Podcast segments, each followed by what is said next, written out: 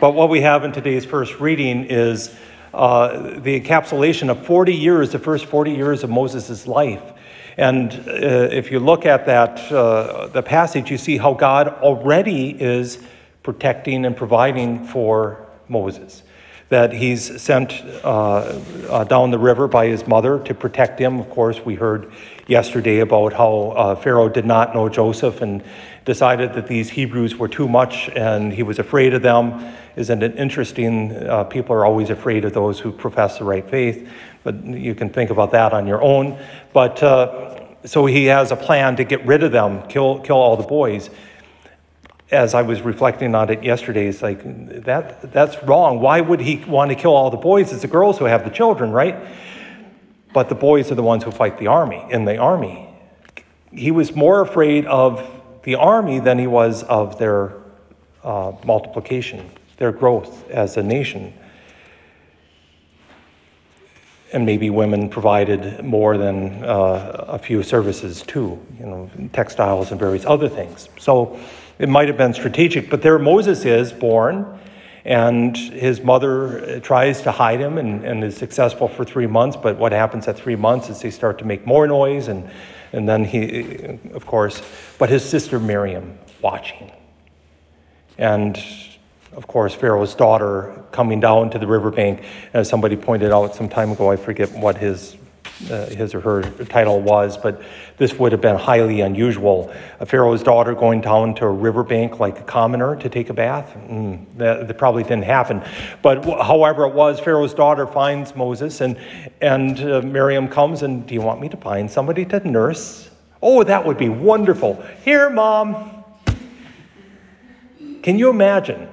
And unlike um, uh, Prince of Egypt, uh, this uh, movie that came out a few years ago that made it sound like, uh, yeah, that really dates me too, doesn't it? But it makes it sound like Moses didn't know his heritage at all until it was revealed to him.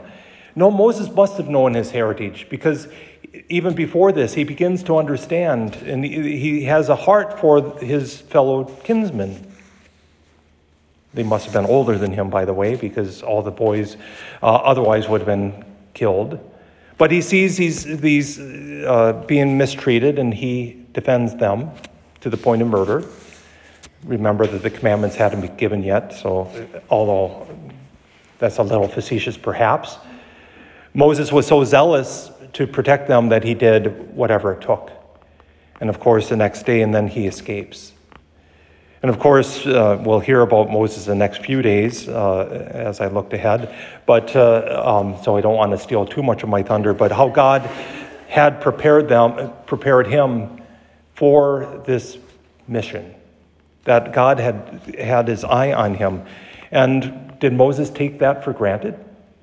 Perhaps.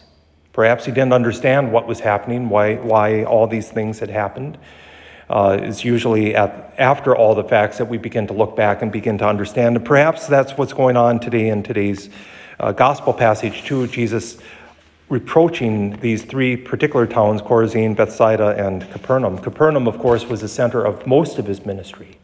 It's on the north side of the Sea of Galilee, and where St. Peter and St. Uh, uh, James were from, John and, and uh, uh, St. Peter and St. Andrew and St. John and St. St. James were probably all from that particular area, but we know at least St. Peter and, and St. Andrew. Major miracles happening, and yet there's not this strong conversion among the people except those that uh, were immediate recipients, perhaps, of those miracles. Or Chorazin and Bethsaida, you know, how miracles had happened there, and, and not this huge response.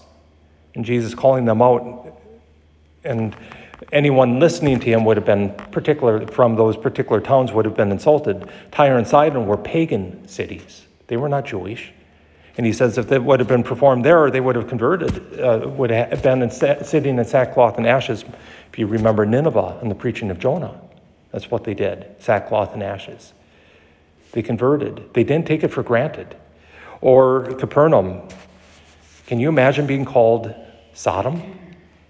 That you're worse than Sodom. And we heard about that a few weeks ago, of course, how, how God destroyed Sodom and Gomorrah because their, um, their sin, the grave sin. And we get, get the name sodomite from that. Uh, from that, uh, in particular, a grave, particularly grave sin, and saying, look, if this would have happened there, they would have been here to this day. Instead, to this day, no one knows exactly where Sodom is. It's been completely wiped off the map. They didn't, Capernaum, the citizens of Capernaum were probably taking it for granted. Well, we're descendants of Moses. We're descendants of, uh, we've received the commandments, we're, we're living those commandments, we're, we're safe. No, when it comes to uh, the day of judgment, no one's safe automatically, except those that have responded, those that have repented, those that recognize how God has provided what we need in Jesus Christ.